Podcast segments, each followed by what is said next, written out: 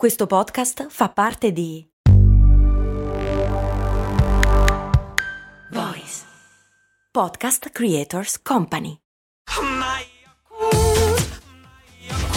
Se a volte ti senti così, ti serve la formula dell'equilibrio.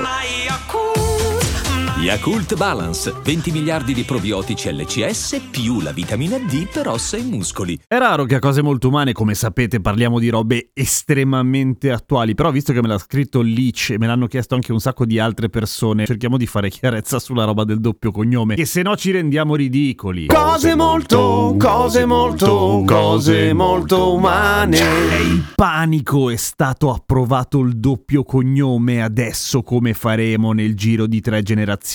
Avremo 2, 4, 8, 16 cognomi, un bordello. Ovviamente non è così. Ovvio che non è così. E tanto per dire, nel mondo ispanico il doppio cognome esiste tipo da sempre. Tant'è che io mi presentavo da bambino col cognome di mio padre e di mia madre perché è così che si fa. Ma non è vero, non si faceva. Era una mia invenzione. E che cosa succede nella generazione dopo? Niente, che il secondo cognome decade e si prende la. cioè, nel senso, è, è, è ovvio, no? Cioè, se no io sarei tipo Giampiero Kesten, Boyens, Pom, Forno, Grimaldi, Damonte, Tapia, Aranda. Un po' lungo, no? No, e invece no. Mio figlio avrebbe il cognome mio e di sua mamma e mio nipote avrà il primo cognome di mio figlio e il primo cognome di sua madre. È normale, no? Non è ovvio. Ma come mai questo nuovo cambiamento ha una certa importanza? È una stronzata? È un complotto per incasinare le cose? No, in realtà ha perfettamente senso, nel senso che il fatto che il cognome sia solamente del padre ovviamente va dritto in faccia al concetto di parità fra i generi che è anche parte dei diritti umani. Nel senso che è proprio scritto lì. È vero che dal 2016 volendo si può mettere il doppio cognome, però è diverso perché se il padre non vuole, se il padre non voleva, diceva no, col cazzo, il cognome deve essere solamente il mio, vinceva il padre. Perché? Perché ha il pisello e quindi, boh, appunto, siccome non c'è una vera ragione se non una curiosa ammessa superiorità di un genere verso l'altro, si è deciso di far piazza pulita e di fare una cosa del genere, cioè doppio cognome in automatico. Se non avete voglia del doppio cognome vuol dire che siete tutte e due d'accordo di scegliere uno dei cognomi e se non vi mettete d'accordo arriva il giudice che decide in che ordine mettere i cognomi, perché anche questo non è scontato. E come sceglierà il giudice? Allora, se io fossi il giudice sceglierei prevalentemente per come suona meglio, che mi sembra la roba più ovvia. Qualcuno ipotizza l'ordine alfabetico, ma molto probabilmente in realtà quello che potrebbe aver senso in questo senso, a parte che secondo me dal momento che il giudice non deve giustificare le proprie scelte, potrebbe tranquillamente essere il fatto che suona bene,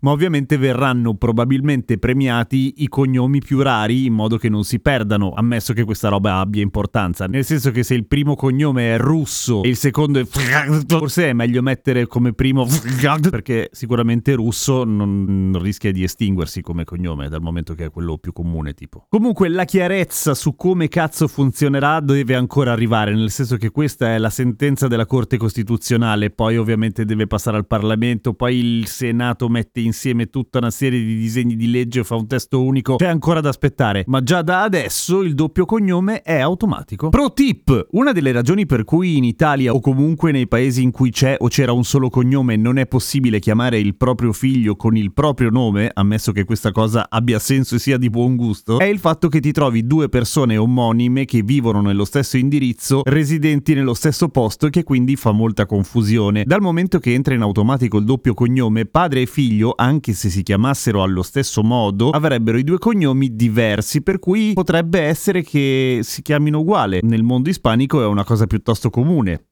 Fa relativamente boh, strano, eh? E non è affatto detto che venga reso possibile in Italia, è semplicemente una mia elucubrazione. Però vabbè, è tutto chiaro? Sì, dai, che è tutto chiaro, che è facile. A domani con cose molto umane!